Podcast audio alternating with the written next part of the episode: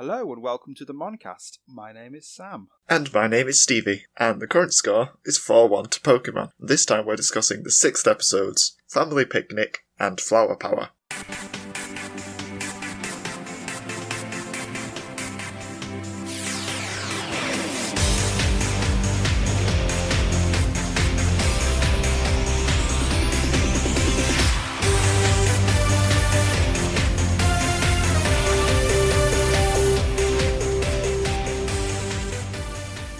The first episode we're watching is Family Picnic. Yay! Also, we're not doing plots anymore because they take a lot of time and we literally say the plot again, so... We go through everything twice for no reason. Yeah. So, how are we kicking this off? We are kicking it off with a plane landing, and an announcer apologises for the pilot stepping out for popcorn during the in-flight movie. And then, 3 seconds later, we get a second joke with the owner of the grey 747 parked outside the window. Please report to your cockpit. Your lights are on. There's 2 jokes in 20 seconds of the episode. So I'm like, oh, okay, that's a lot of jokes crammed in there. But they're both good jokes. Good quality jokes, considering they just had a picture of a plane. And then Mimi gets a lot of jokes in about jet lag. As she steps off the plane. Yeah, and it's, something like 8:25 a.m. in Japan, and where she came from it was 6 p.m. But is that the right time? She says she's on New York time, so she should be tired during the day for some reason. Is she a party animal now? Well, she looks like a raver with that hair. Oh yeah, her hair's amazing now. But she says that she needs to change her watch, and it's quite clearly her Digivice. Digivices do everything.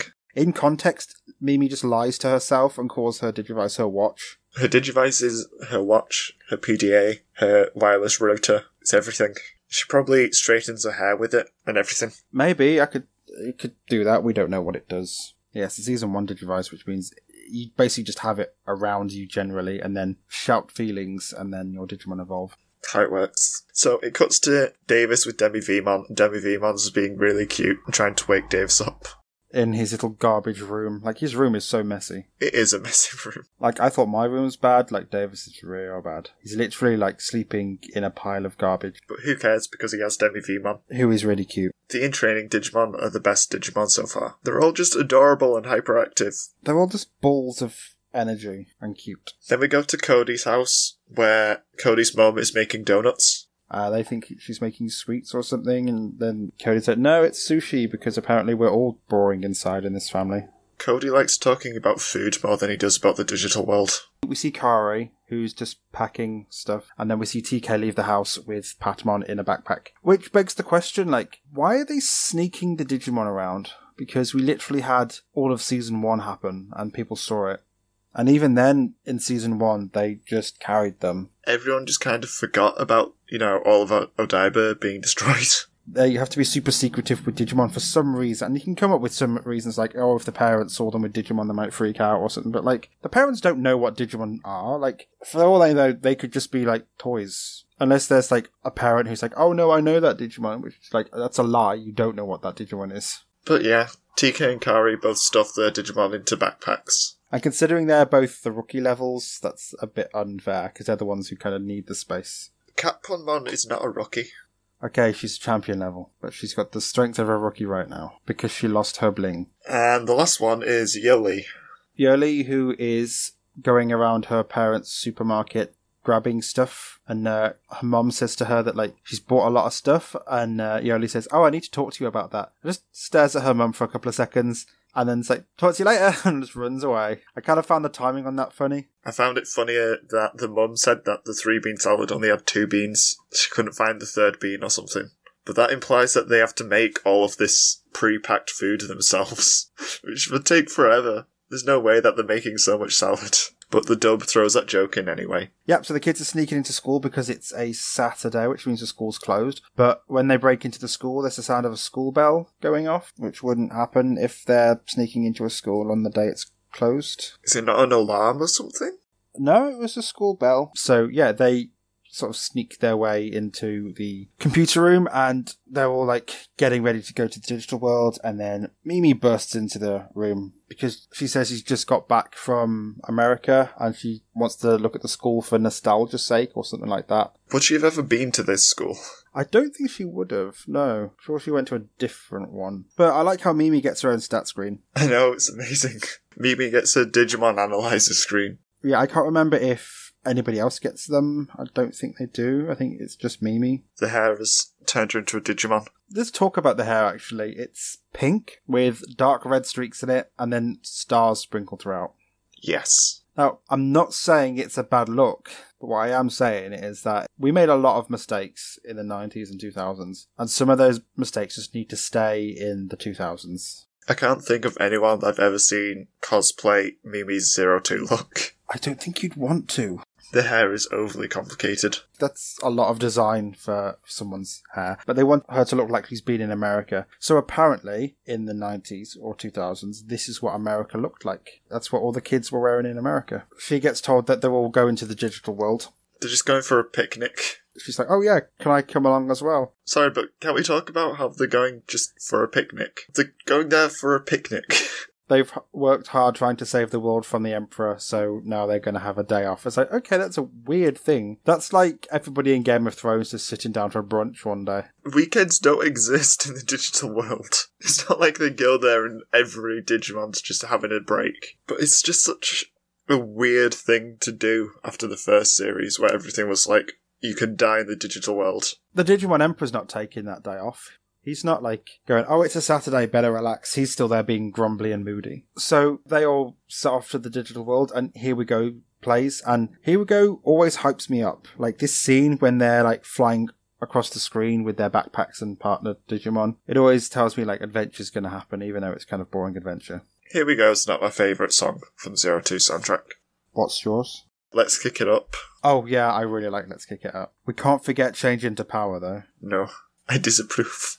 So they arrive in the digital world and Mimi reminisces of all the things that she's seen and they've been through. And she wonders if she'll see Palmon again. As the other kids catch her up about the Emperor and everything that's been going on, they decided to come and chill out because it's Saturday. Which is like, as we've said, it's not really good, kids. Like, you don't just get to have a day off from saving the world because it's a Saturday. In the first season, they're always in danger in the digital world. And now they're just going for a picnic. She mentions how they wouldn't have had time when they were there to have time for picnics and relaxing, which I kind of wish she had a bit more of a reaction to it instead of just being like, oh, we didn't have time for that when we were here. I kind of wish she'd be like, so what you're telling me is the world's in danger now, but you're taking a day off? As her character and who she is, she would be like, no, you've got a job to do. Let's do it now. You can have a picnic when the digital world's saved. I don't know. It just seems really weird for her to have such a mild reaction to it. Well, Mimi was never big on fighting anyway.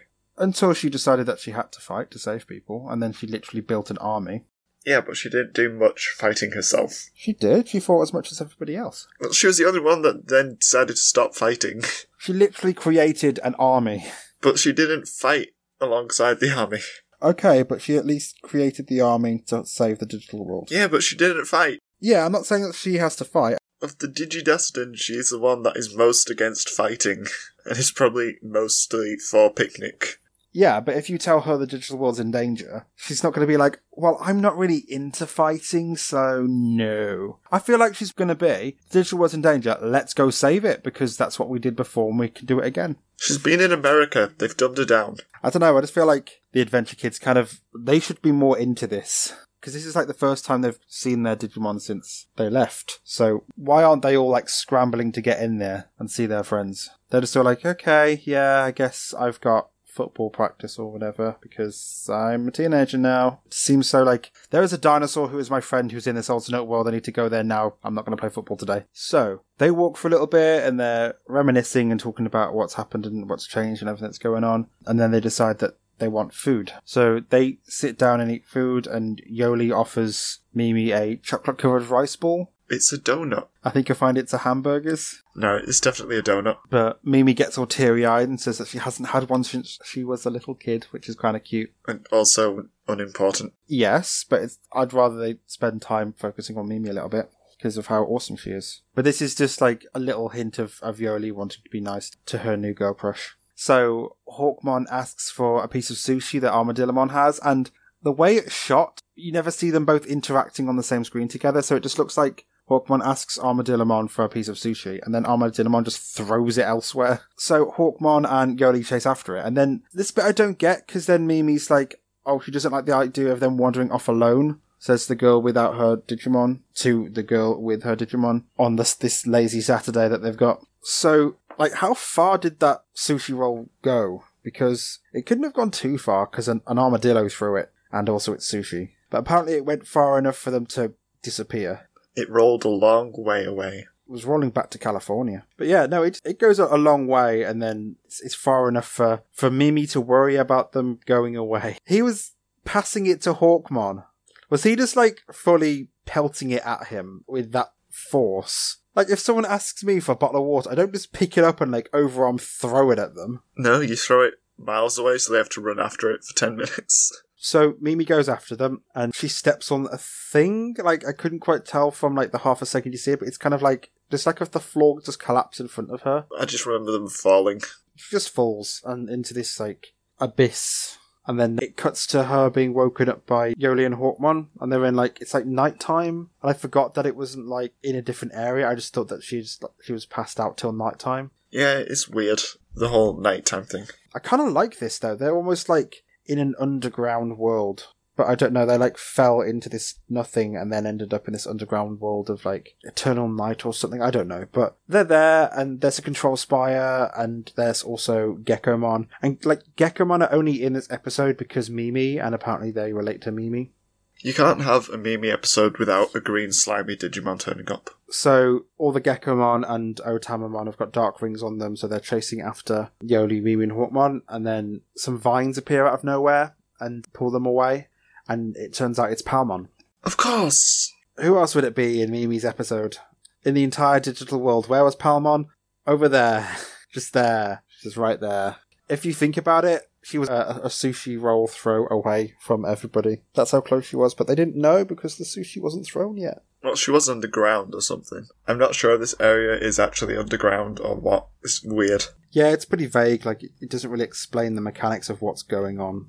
If they made the episodes focused on finding the Digimon or something, then it would make sense, and it wouldn't just be finding all of them by coincidence. They'd have an objective, like if the Digimon Emperor had them prisoner or something. Recycle that, and at least it makes more sense. Instead of just, oh yeah, Palmon was, like, over there, but we couldn't see her because she's in this little nighttime area. She's here now.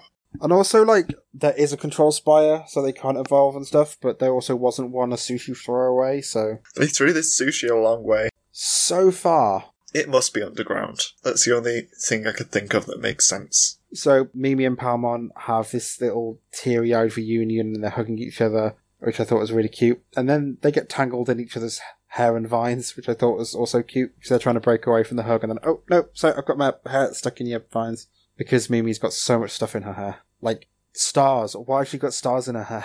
Because America. So it cuts to the other kids who are just all looking for Mimi and Yolei. And it's daytime where they are, which is where I was like, oh, no, wait, so they're in a different area. That's nighttime. So yeah, after it cuts to the other kids, it goes to the Emperor, who's watching Mimi and Yolei. And he's like, I will not have lesbians. No. I will send out Roachmon. Only perfect human beings can be lesbians, and I am the only perfect human being. Oh god, I remember he said that. No. How is he the perfect... No. He does have better hair. He does. Like, in this world, but not in the other world. His hair's alright in the other world as well. Yeah, maybe. It's just a little flat. Not that we're talking about any character in particular that may or may not be the Digimon Emperor. Yeah. I don't think we can talk about it right now. No, we cannot talk about it. We don't want to spoil it for anyone. Okay, so the Emperor sends out Roachmon to attack Yolei and Mimi. They use this garbage dump attack, which is just throwing trash at them. But it throws, like, socks and old ramen noodle cups and stuff. And Mimi looks upset because she's wearing a designer blouse. And Yolei doesn't look impressed either. And then they hear this noise, this, like, whistling noise. And Yolei says, now what? As this piano just falls in front of them. So then they kind of, like, escalate their attack. So at the start, it was just garbage, and now they're throwing, like, large bits of pianos and fridges and machinery, so, like, heavier things are falling down at them. And, like, in the middle of this attack where they're being chased by giant cockroaches who are throwing heavy bits of stuff at them. Yolei decides to have a fantasy, a little gay fantasy. Like, this is where we find out that Yolei's a lesbian or bisexual. Either way, she's like super into Mimi. She's so into Mimi that the art style changes completely. If she slows down, she will be killed. So her last thought is like, oh, Mimi. It's great because she's daydreaming about her and Mimi being beautiful and sharing a beautiful house together. I'm like, yay, yay, I love this. Oh, it's so good. Tell her how you feel. Maybe this is why Yolei doesn't get a lot of focus. They don't want to endorse lesbianism too much. Not allowed. Not in this show. Not in this Emperor's perfect world. Up until this episode, Yolei's had pretty much nothing. Well, the only other woman is Kari, and she's already got Davis being creep. The girls in the show have had no attention on them so far. I kind of would enjoy, as bad as it is for, like, Davis to be that way towards Kari, I kind of would really enjoy it if Yolei's like that towards Mimi. Like, every time they go to Digital World, it's like, oh, is Mimi coming? Like, I hope Mimi's coming with us today. Like, is she going to be here? Let's wait 10 minutes just to see if Mimi appears. From America. She's moved back to... I think he hasn't, she? Oh, no, wait, no. She does live in America. She's come back over here for some reason. Some reason that is never explained. She's come over here because she's just here. She wanted to come back and look at the school on that one particular day. She just came back for no reason at all. So she saps out of her little lesbian dream and evolves Hawkmon to Halsemon. And then Going Digital starts playing, which is cool. Halsemon starts fighting the Roachmon. And Mimi comes up with a plan, which is to get Roachmon to attack the Dark Spire. But also Halsemon could just attack it, I guess. I guess we have to come up with a really convoluted, complicated plan that involves the Roachmon not noticing when they're attacking. But no, it's got to be, oh, lead them over here and then I'll blind them with a spotlight, which is here as well for some reason. Yeah, the spotlight's just there. Did the Roachmon drop the spotlight? Or did it just exist there? I think when we saw the Dark Spires, there were spotlights around it. But also, why are you highlighting the Dark Spire? Why do you need spotlights? Bury them in the ground. They're like radio towers. So maybe they don't work underground. But yeah, so they come up with this attack, or this plan of attack, which is have them fly at the spire now, and then they hit it. It gets damaged enough for Palmon to be able to evolve. So we get Togemon appearing, and they break down the spire, and then Davis gets their signal again. And then the ending's super, like, rushed. It's like, oh, they hit the thing, and then the Digimon Emperor's upset because of the Roachmon failing, and he goes off home because I guess he can't send, you know, like another thing out to them. But that's cool. Once the spire's down, he's just kind of helpless, I guess. So then they all reunite and they all leave the digital world because they've had their food now. And then everyone's going back home, but Mimi's going the other direction, I guess, because she needs to go to the airport to go home or whatever she's doing. Because she'd finished whatever she came to Japan for. She came to the school, she's looked at the school, and now she's going home. Just why? I don't know, it's just so weird. Like, it doesn't explain why she's there or what she's doing. So she's leaving, Yolei turns around and calls out to Mimi that she wants to be just like her. It's like, oh, look at her, bless her. On the one hand, it's cute, but on the other hand, it's so forced and really quite cringeworthy. It's another one of those, oh, they're just like the old kids. Let's give them their crests. Yolei is just like Mimi, guys. She deserves Mimi's, but I don't think she deserves Sora's, because I don't think she's really the crest of love kind of person. Is she really that sincere? No, but she is obsessed with Mimi, so I think if she didn't have it, she would have murdered whoever did. That's more the crest of sinister. And then the episode ends. Standout character. Mimi. Because she had the loudest hair. My standout character is Armadillomon, because if you had just passed the sushi roll over like a regular person, like, all this plot wouldn't have happened. What is it with Cody and Armadillomon being just the weirdest people? Can I have the sushi roll, please? Ugh! Throws it as far as he physically can.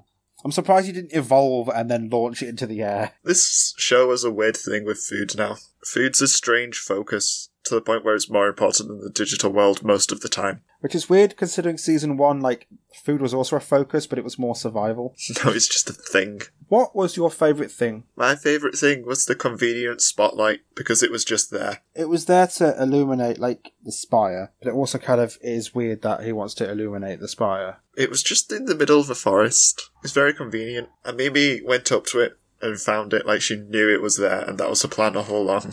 I also don't get why, if the Emperor's highlighting it with spotlights, that there isn't any security around it as well. Like, it's just kind of there and there's no one protecting it, so cool, I guess.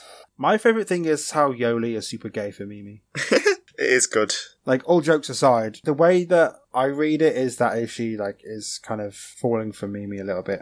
Like, she just really likes Mimi a lot and stuff. And I kind of like that idea, because it would be cool to have an LGBT character in Digimon, which hasn't happened yet. We haven't also had people of colour, apart from Henry, that's the one. But yeah, like, I like the idea of Yolei not being straight. It's good. It's good that she has an actual unique feature to her. And she's not just Mimi and Sora mashed together. She's more like Izzy. Actually, she's a little bit like Mimi because of her outfit. Like, in the real world, she's kind of got a sensible outfit on. It's like a working outfit. When she goes to the digital world, it's fully like adventurous gear. She's got the most outrageous outfit out of everybody, as opposed to Cody, whose shirt just changes colour basically. Like, Cody doesn't do anything in this episode. I'm already still mad at him. He comments on sushi. Filler or not filler? It's definitely filler. You think? What happens? We get Palmon reunion. It's still filler. Yeah, okay, yeah, it is kind of filler. We can't say that them destroying a spire isn't filler. It is filler. Overall thoughts? The formula's going to get a bit old after a while. I mean, the only thing that really keeps it from being just bad is the fact that we like the old Digidestined a lot. It does seem like they're relying on the old kids to carry the show. Considering it's the first few episodes of the season, it's all... Remember this kid from the last one? Well, they're here now. Do you remember their Digimon? Well, they're here now. We can't evolve until the new kids do the thing. The new kids do the thing and they evolve for like 3 seconds and then the episode ends.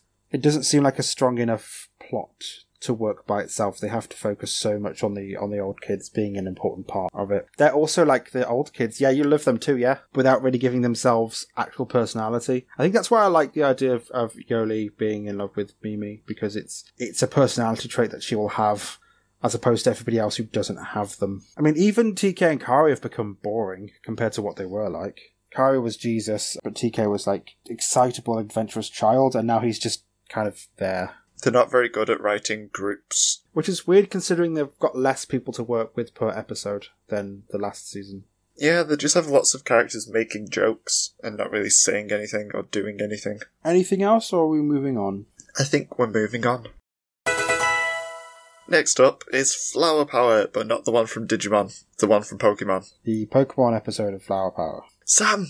Mm-hmm. They reached a city. Well, I like how the narrator, like, literally makes a point of saying that, like, for once they're not stuck in a forest. Because it's been 6 episodes. I was so excited for them to get to Violet City. They're not in Violet City. They're in Florando. Because this episode's about flowers, even though that's not the whole point of the city. But flowers... Like, we've discussed it before, how the naming system in Pokemon's really weird. They have a habit of, like, naming people and places after things that they do or that they have. So, for example, if you were a Growlithe trainer, they'd probably call you Barkley, or a town literally called Ghostia, full of ghost Pokemon. Unless it's, like, a major city, which is based on a colour, then you're going to be named after your thing. Like, we've literally got Misty and Brock and Faulkner, who's the first gym leader, like Falcon, and then Bugsy is the second guy, literally just called Bugsy. I never realised that Brock has the word rock in it before. This is mind-blowing. And Misty is to do with water as well. I'm so disappointed. Then there's Lieutenant Surge. I'm not going to read them all. Misty wants to see the sights, but Brock says, how can he relax when there is a city full of girls who need to be protected? From what? Brock needs to protect all of these ladies from a life alone in solitude. Well, Misty even says, like, from what? And then Ash just yells, let's go see the sights. I'm like, no, wait.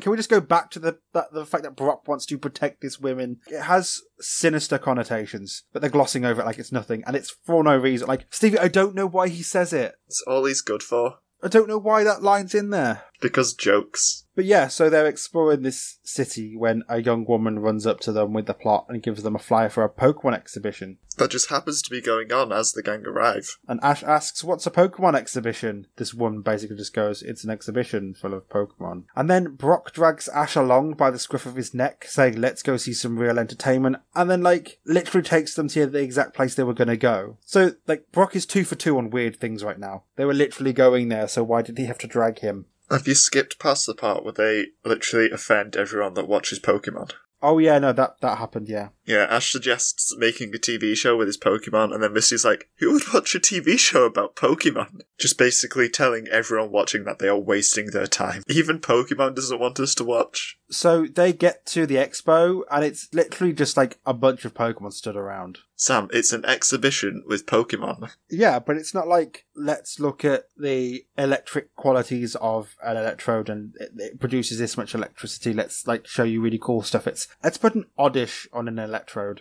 Yay! Amazing!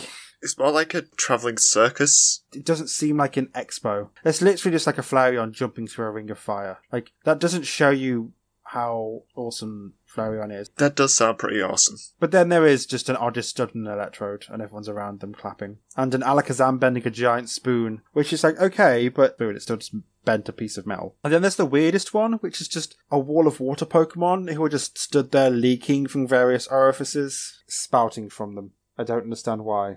But I guess this is the expo. Look how amazing they can leak. So Ash spots a group of Bellossom jumping alarmingly high into the air. Like, I say alarming because they don't have knees or legs or feet. They have weird plant leaf things, but they're just, like, jumping.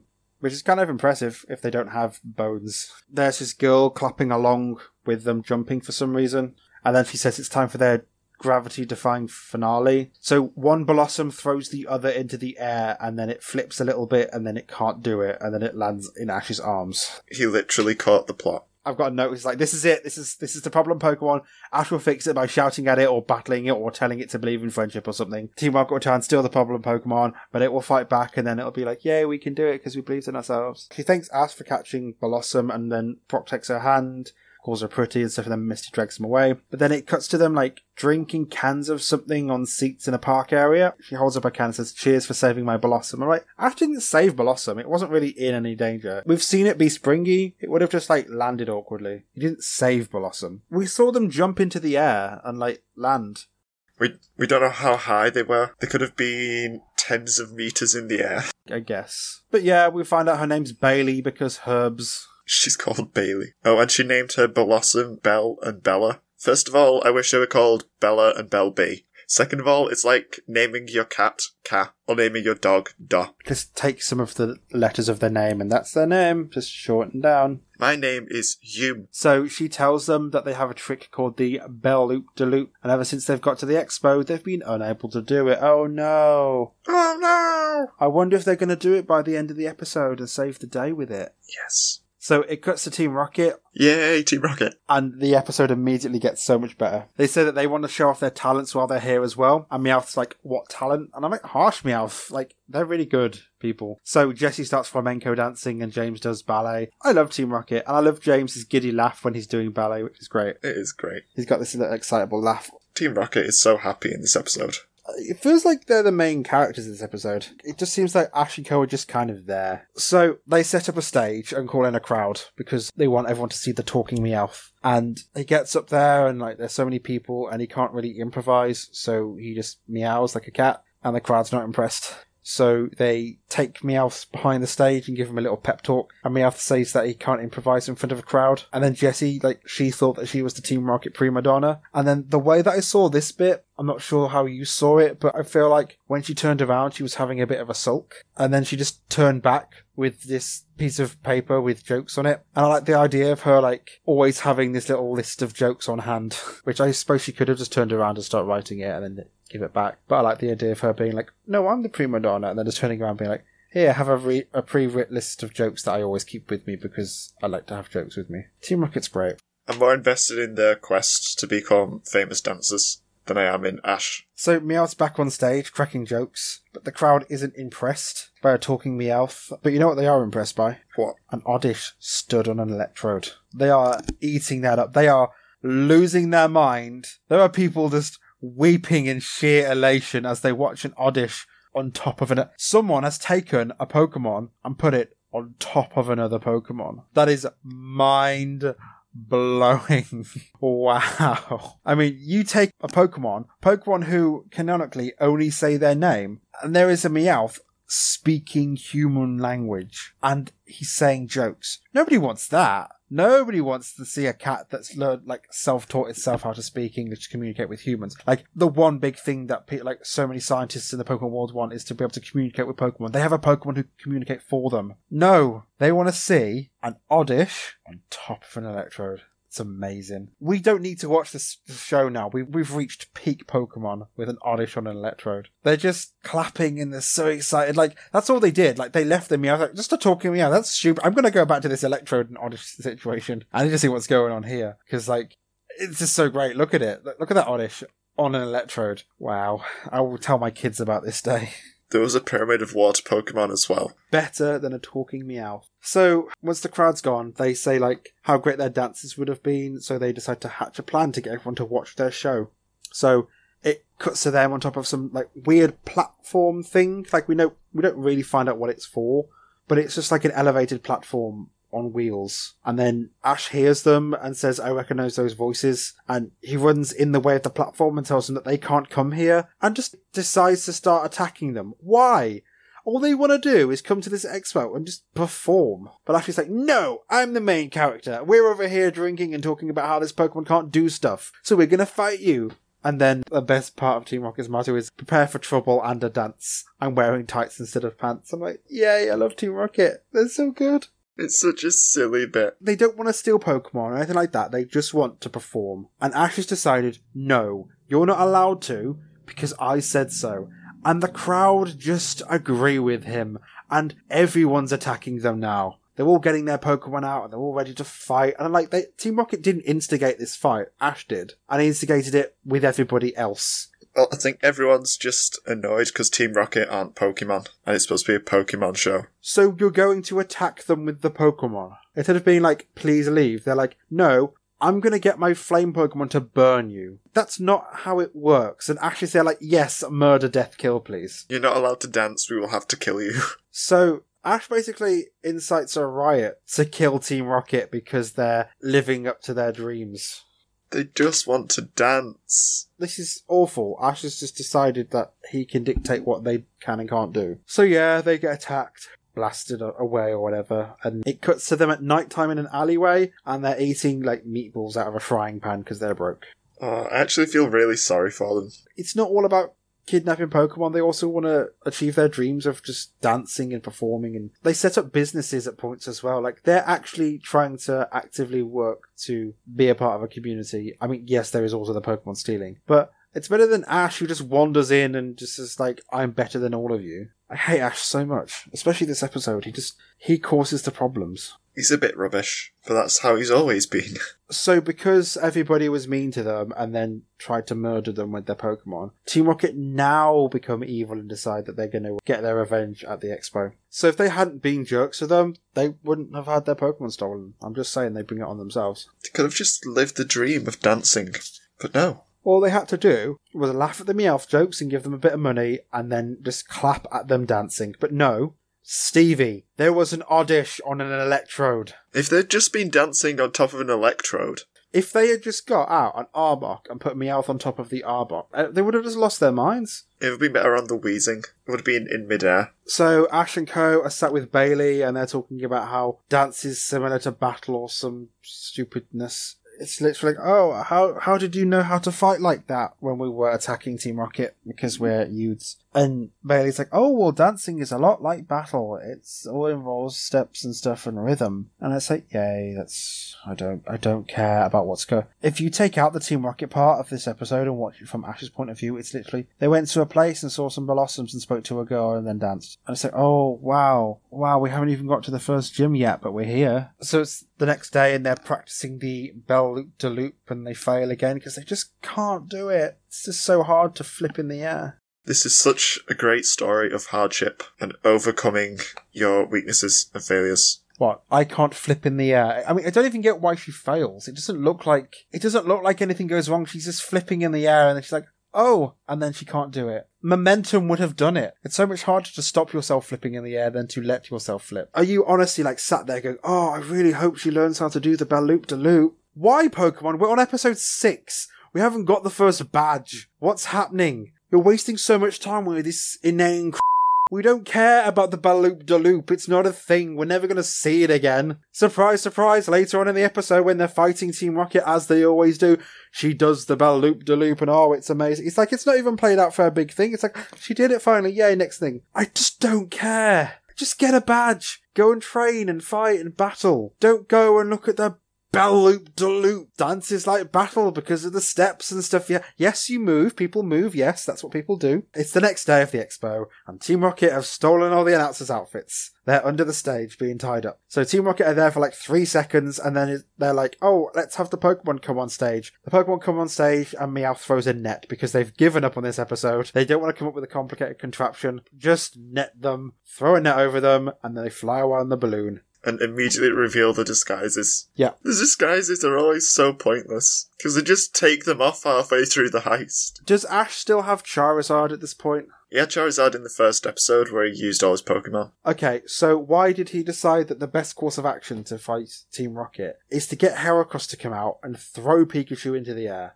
Because Heracross is the new one. That is exactly why he did that. Heracross, who can fly, one of the few flying Pokemon, let's flip Pikachu up there because he's the main character. They're just, like, overcomplicating things to make it sound like they're being smart. To be fair, I really like the shot that we follow Pikachu as he's rising into the air. It is a good shot. The wind rustling around him as he's going up and he's seeing all the things he's going past. I like that shot. It's really nice. But he could have just had Heracross fly up there. Heracross has got a horn. Pikachu's a soft boy, okay? What can he do? Pikachu's a soft boy. Yes, he is. Heracross has got the horn. He could literally fly up there and stab it with his face. But no, he's not the main character. And he's had his episode, so now he's just always being sent out alongside Bulbasaur for the one attack. He's a support hero. Okay, so they pop the balloon, and then it all, like, falls to the ground. And Team Rocket blasts off. They've been thwarted twice in one day. We've missed the payoff, Stevie. The most important part. We were all waiting for this. Will they do the Balloop-de-Loop? Literally, they're having a battle, and then we see Bailey go, like, lift up the net, and then they both come. Doesn't let the other Pokemon out. It's literally, I've got my Bellossom, I'm good. And then they're fighting.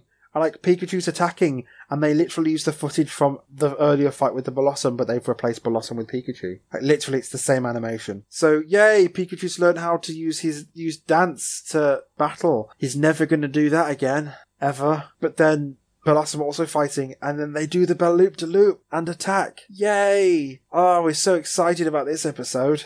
You can't see my face, but I assure you it's one of exasperation and fatigue. Look, Sam, it's such a beautiful moment. She's gone through all that hardship. Look at this. This Bellossom flipped the other one in the air. To be fair, everyone's losing their over an Oddish and an Electrode. So I think a Pokemon flipping in the air will just make their minds turn to goo. So then it ends with them on stage doing the Balloop-de-Loop and everyone's applauding because that's what's happening now. She's gone through so much hardship. She failed the Balloop-de-Loop not once, but twice in this episode. I didn't think she'd ever be able to pull it off again, but she managed it. Well, she has said that it's ever since they've come to this one town. What's going on in this town that Brock needs to protect everybody, and now the Pokemon can't do the thing they can always do? What is this weird town named after flowers, but it isn't anything to do with flowers, but there's flowers in this episode, so I guess we name it after flowers. I'm so done. We've had 5 episodes of filler in 6 episodes. We haven't made the single step into Johto. I'm scared that we're going to get to episode whatever it is, 45 or 52 or whatever it is. And we're going to be on, like, the 3rd gym because so much other happened. Like, can you find out where we got to in episode 6, isn't it? In episode 6 of the first season, we'd just left Pewter City. So we'd got the first badge? Yeah. I mean, he then spent that episode with Clefairy because it was filler, but then he immediately got to another gym. But in that thing's defense, he was in an actual location. Like, he was in Mount Moon. And that's the way you travel to get from Pewter City to Cerulean City. So it was filler, but it was like in the natural progression of you go from here to here to here. He was in the next place. And it didn't take 5 episodes. None of these places he's been to so far, apart from Newbuck Town, is real. Have we even gone to Cherry Grove yet? That's in between. Will he ever see the first gym? I don't think so. I don't think we ever get to them. It's not even like you can watch this episode and be like, oh yeah, this is the place in the game. Because at least with Mount Moon, you can go, oh yeah, it's the place in the game. Doesn't this look amazing? This isn't a real place. And they're still, literally, I don't think he's even gone to Cherry Grove yet, which is the first small town you get to. And then you have to go north and go up to Violet City. And I'm sure there's a forest in between that. I'm telling you now, the first 15 episodes is going to be forests and places that don't exist. So angry. But we got to see an Oddish on an Electrode. Yeah, I guess. That was the best thing that's ever happened in this entire show. Honestly, I saw it and I cried for 4 hours. It's amazing. I'm getting that as a tattoo. I've given up. Like, we're done now. We don't need to do the show anymore because we found the best thing ever. Okay, have you got any more notes for this episode?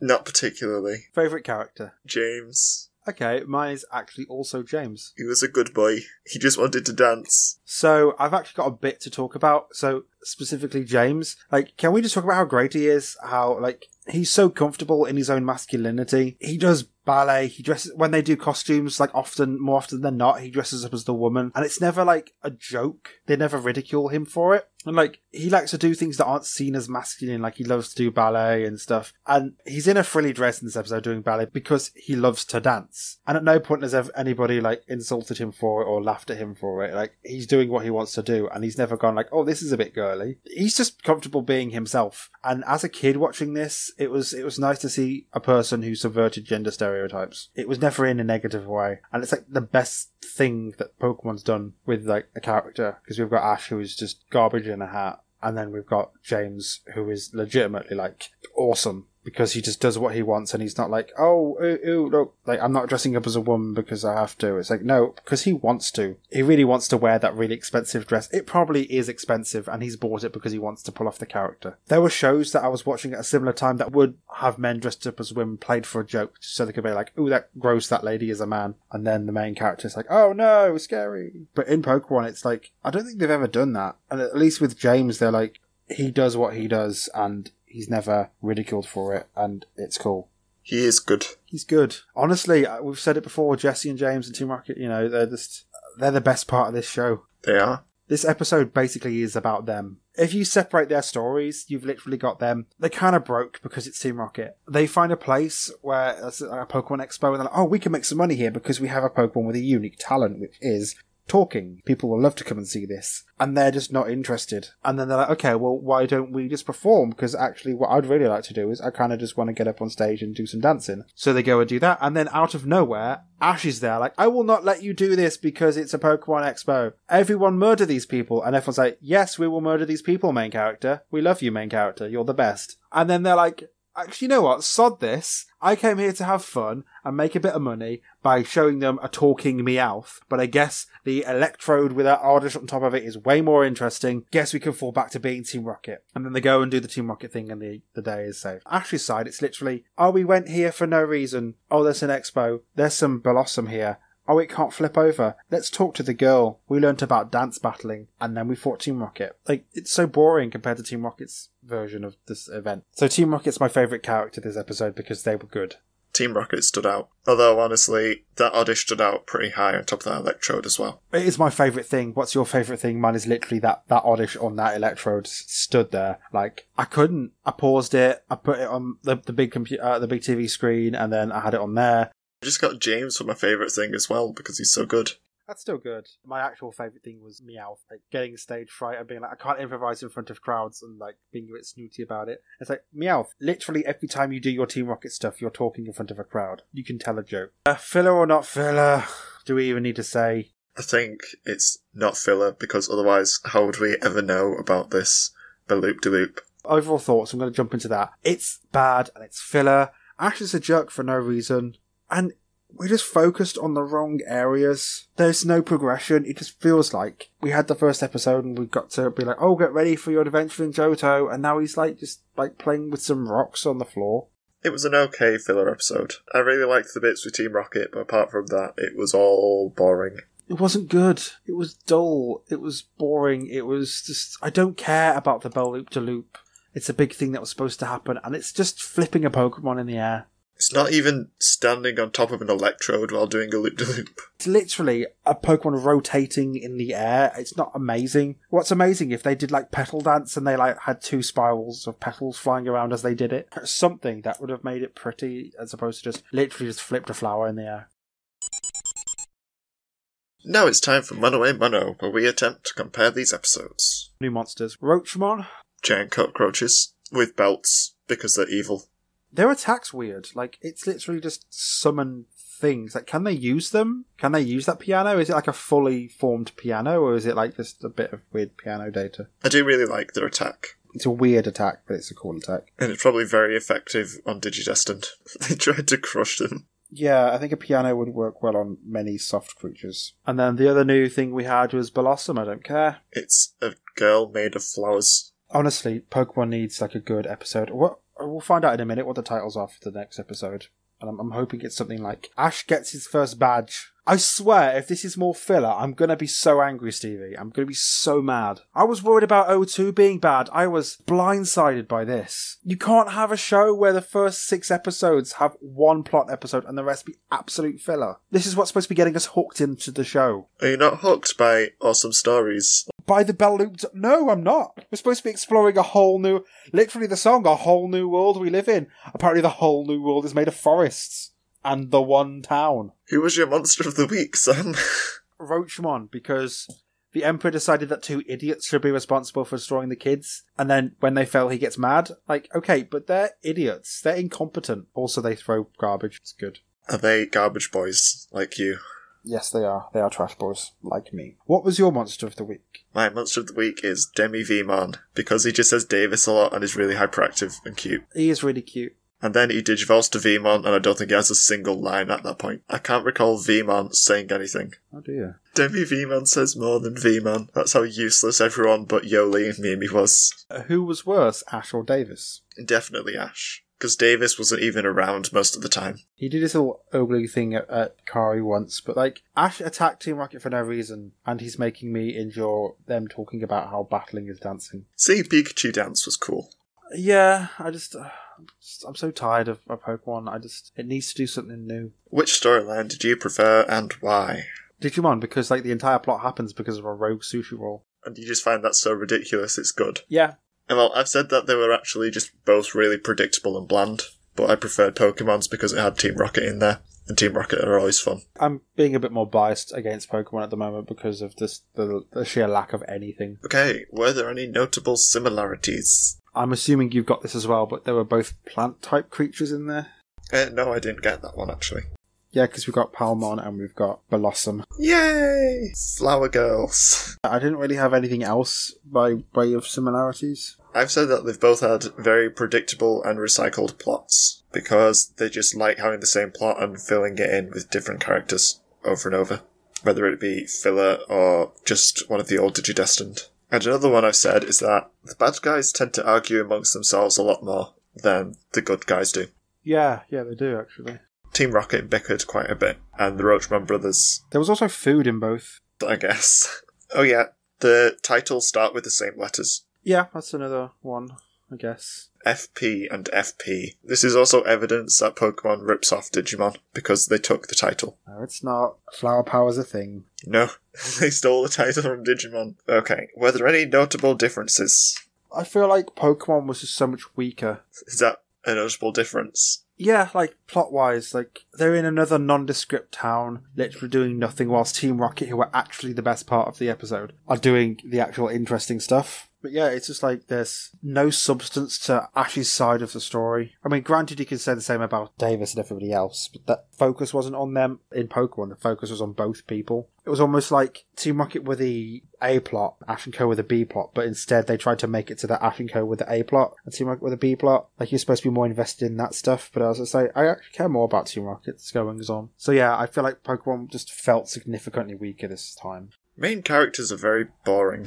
But they can't be too strong in one direction because they're supposed to be the audience stand-in. So you can't really have Ash saying that he hates, I don't know... dancing. Yeah, because then you could be like, oh, I like dancing, but I guess if Ash doesn't like it, that's cool. Just Ash is up for everything, so he does everything. But which episode do you think deserves the point? I'm going for Digimon. I haven't got to fight you for this. Yeah, because, like, even the reunion with Palmon is better than the entire plot of Pokemon. Palmon is better than Bellossom, even if Palmon can't do loop-de-loops or stand on top of an Electrode. She probably can, you know, but she doesn't make a big deal out of it. I will forgive Mimi turning up for no reason. She literally just visited for no reason. We haven't been told. She's literally just there. She just gets off a plane, and that's it. So that makes the score 4-2 to Pokemon. How was filler had some... Oh, it's probably because of Cody. To be fair, Cody was quiet, so I think that makes sense. Join us next time where we'll be discussing the 7th episodes. Spinarak Attack and Guardian Angel. We're in another forest, aren't we? Probably. We're in another damn forest with bugs, and Misty's going to be like, oh no, bug Pokemon! There'll be one Spinarak who's like got a different pattern on it, or it'll be the smallest one, and they've got to help it because it can't do the thing. And then Team Rocket will be like, oh, we can make money out of the webs from the Spinarak. And then they try and steal it, but they steal all apart from the little one, because we don't want that one, it's a small one. And then it'll be like, I can do the thing now because of friendship. And then it does the thing, and then saves the day. And then, I don't know, he'll be called like Spidery Guy, who'll be the trainer. And then Spidery Guy's like, thank you, Ash, for being everything and amazing and being the best. Have some money and everything. You saved us with the power of friendship. And Ash will be like, yeah, I am the best. I didn't realise we were doing obnoxious synopsis. And then it'll be sunset, and then like they'll be walking away from the forest, but we know in the next episode after that they'll be in another forest with another small Pokemon that can't do the thing but can do the thing once Team Rocket tries to steal them. Where can I listen to more of this, Sam? Just listen right now where you can hear me screaming about Pokemon. Open a window and lean outside, and then you'll hear a faint scream, and that's just me screaming constantly because Pokemon's this thing.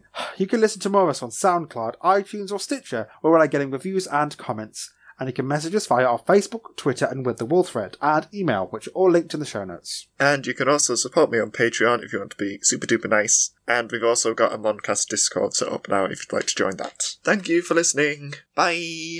Bye. Bye. Bye. Bye. Bye.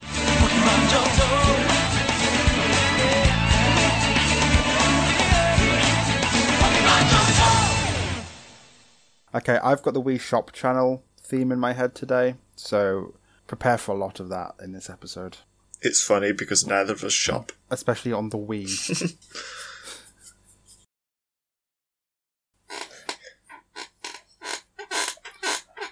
I can hear your chair. So can I. It's very squeaky. Yes it is. I'll have to try and sit still. That's what all the kids were wearing in America. We're the kids in America. Whoa. Whoa. Whoa. Whoa. Just like... Just destroy the mic. I fixed that. That's better. I just punched my pop filter. Yeah, I fully heard it, and then I heard the reverberation, and then like... electric sound. Ooh. I'm now getting like massive feedback in the mic. No. No, in the recording it was weird. Oh. I think it settled itself. Okay. Cool. I haven't broken it. What was I saying? One sec. I'm going to change my position. I'm sat really weirdly. On the ceiling. Yes. How did you know? That's like the weirdest place I could think of to sit.